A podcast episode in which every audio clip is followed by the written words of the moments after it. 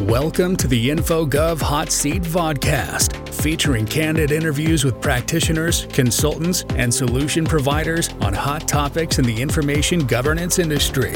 Here's your host, Jim Merrifield.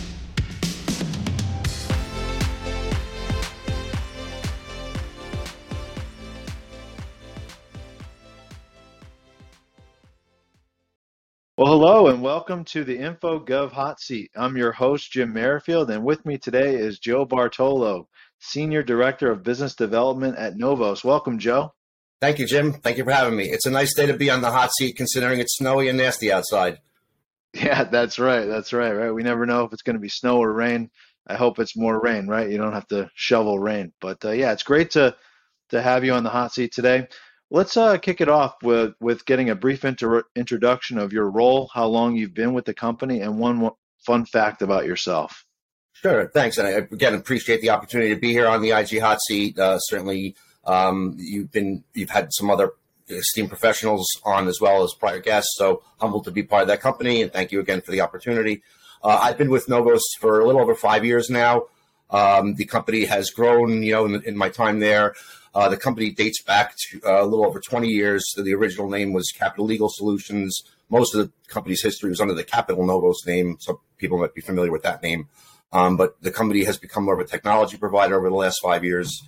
So that that's our focus. And, uh, you know, these days we're licensing our proprietary solutions to other service providers and other clients that want to use them internally. Uh, my role is uh, I wear many hats, but primarily I'm involved with business development as, as director of the business development team. Um, and I have some national account responsibilities in the United States, and I have team members globally that you know handle things you know outside of uh, North America. Um, in, in, terms of a fun fact about myself, uh, interesting note: I went to NYU, and at the time I went to NYU, I lived in a dorm, and one of my dorm mates has become mega famous. Uh, and someone I, I, used to associate with and play football with on the weekends, uh, Adam Sandler. And uh, Adam Sandler, his college roommate Tim Herlihy, is also an attorney. Tim Herlihy went on from NYU undergrad to NYU Law School. Uh, Tim has written most of the movies Adam's been in in his career, and I used to hang out with these guys, you know, on a regular basis back in the day. Also, Frank Coraci lived in the dorm with us, who has directed many of Adam's movies, and Jack Giarraputo, who is part of the Happy, who's the other half of Happy Madison Productions, along with Adam Sandler. So uh, I, you know, had my run in with some people that got mega famous and uh, you know, one of the things that I've always wanted to do is try my hand at screenwriting, since Tim has had such great success at it. And during the pandemic, I did write a fiction screenplay, and I'm hoping to, you know, get it made into a movie one of these days. That's awesome. I had no idea, Joe. I've known you for a while, and I never knew that. Fun fact. I think I think to date this is like the sixth episode, but I, I don't think I've ever heard a a, a fun fact uh, quite like that. So thanks for for sharing. Um, so I, I, know you you wrote a book, right? Recently, you wrote a screenplay, but you also wrote a book. I actually have a copy of it, right? Uh, yes. Uh, Quantum Uncertainty: The Future yes. of IG. So we're going to spend some time uh, talking a little bit about that book. So what does what made you decide to actually put this book together for the for the space? Well, I've always I've always write I've always wanted to write. I've always you know written legal articles, you know, white papers, and and you know other less technical articles over the years. Um, part of my role, you know, throughout my business development aspect in the legal technology space uh, has been to educate. Um, I, have been involved with continually education courses over the years as well. Uh, instructed probably well over 100, you know, over the last 16 plus years. Um, prior to my time, you know, in the litigation support space, I was a practicing attorney in, in New York. I was a litigator in New York City uh, for, for many years before getting involved in this space. I've always been a computer geek at heart, which is kind of what led me into the discovery world and then the information governance space. You know, in, over the last 16 years, uh, as I've provided consultative solutions uh, and services to different clients. So, uh, thought about putting the book together based on the fact that um, I have more time on my hands and that I used to be someone that commuted to Manhattan on a regular basis. Uh, and that took about three hours of my day on a daily basis. And with the extra time on my hands working from home because of the pandemic, I've been able to write larger pieces, including the screenplay that I mentioned, uh, as well as the quantum uncertainty book. I'd also written a, a, book prior called Funny Discovery, which is a play on words, fun e-discovery. uh, which really is, a, is more of an analysis on case law about funny case examples of spoliation where people are doing ridiculous things to destroy evidence. Um, but the, the, quantum uncertainty book, which we're talking about today, is certainly a much more serious book. Um, talks about the past and present of information governance. Uh, my concept was thinking about it more as the Dickens tale about the, the ghost of uh, Christmas past, present, and future. I kind of looked at information governance in that aspect and had been writing for a, a little while about the past and present uh, of information governance in general. One of my passionate interests is quantum physics. It has been since I've been in high school. I'm seeing more and more of that dovetail into the world that I deal with on a regular basis for law in the development of quantum computing. Uh, and that's kind of led me to the, the final portion of this book that I said I should also talk about the future of information governance. And I really think quantum computing is going to have a more significant impact than some of the, the current experts seem to think it's going to have. And I'm concerned about the impact it may already be having, where we're not really in place to address some of the things that quantum mechanics uh, brings to the table. No, that's that's really interesting. I'll tell you, this book is a it looks like a great read. I, I just got my copy. I can't wait to read it. Um, so let's talk about some of the topics. I've I've kind of breezed through the, some of the subheadings. There's a ton of chapters. What kind of topics? I know you touched touched about on this a little bit, but what kind of topics are discussed in this book? Well, I mean, throughout the book, I, am I'm I'm harping on an older message, but I mean, I think it still resonates, you know, to this day, and it's something I learned early in, in being, being in this space. Uh, people, process, and technology. Something that I've heard David Cowen, a subject matter expert, say for years at the Cowen Breakfast Series, and, and, I, am still a big fan of, of that terminology. I, I, think everything is about the right the right combination of people, process, and technology. Uh, and, and I'm just concerned that there's not enough focus right now on on quantum and, and, and, the impact that quantum is going to have. Certainly, there was much paranoia at the time that 2000 was rolling around about Y2K, and and I'm I'm very concerned that you know there that we're undercutting the impact that quantum computing is going to have on our space and on industry as a whole, and in particular on data privacy. Um, so one of the parts of the book talks a lot about the impact that quantum is going to have. That's toward the, toward the back end of the book. So really, the, the first two thirds of the book really talk about the the past of information governance. You know how it arose, uh, the past of the e-discovery industry. Uh, I've always been a student of the discovery space and always been a student of legal technology and the applications that technology is being put to bear for. Uh, and in that regard, I've done a lot of research on the information governance side and, you know, spoken with several clients on the consulting side about what their needs are. In trying to address all these converging needs, I'm talking about what was being done in the past, what was being done currently in the present, some present challenges that we're inadequately addressing right now, and then also concerns about future challenges that we're, we're going to be facing. And most of the future challenges is discussing quantum, although certainly I do discuss artificial intelligence as well, which seems to be the main buzz right now that people are worried about in terms of the immediate future impact that artificial intelligence is going to have on both the discovery profession as well as information governance and a broader macro level perspective. Yeah, those are some great topics, right? AI, privacy. Uh, those are definitely some hot topics um, in the space right now, for sure.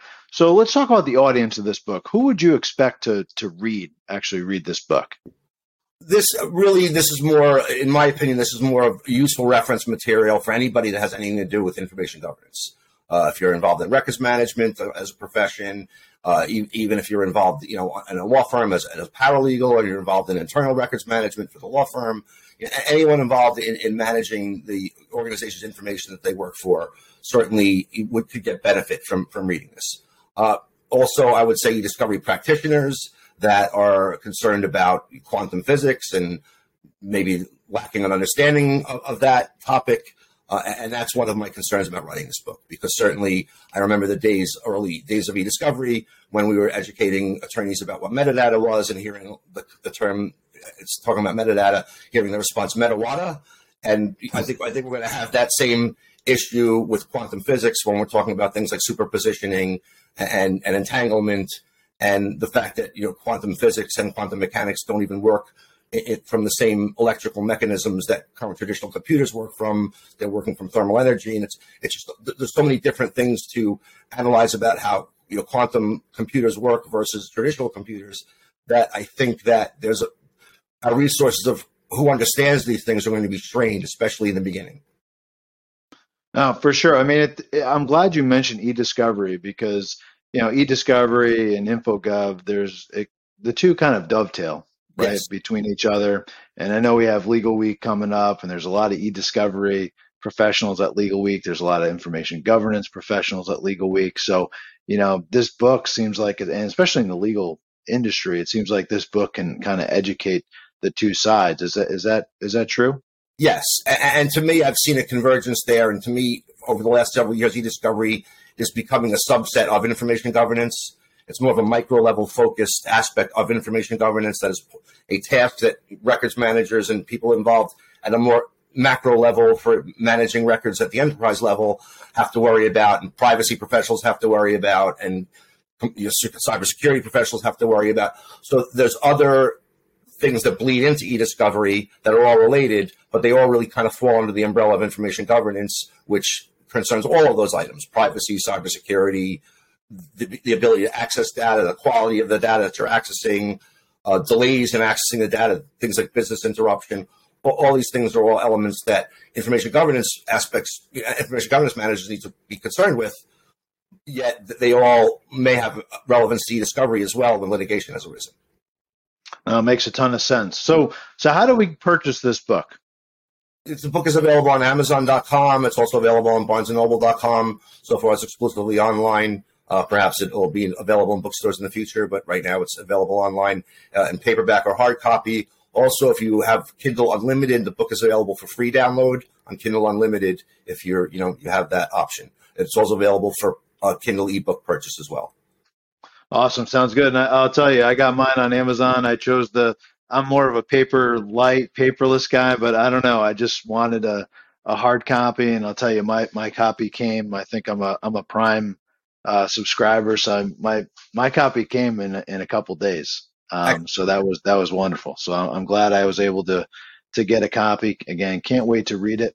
Let's switch gears a little bit, Joe, because I know you're a thought leader in the, in the space and you've been around for, for quite some time. You've written books, you've presented at many conferences, involved in different organizations. How do you see the InfoGov industry changing in the coming years? You talked a little bit about that, but can you go into a little more detail?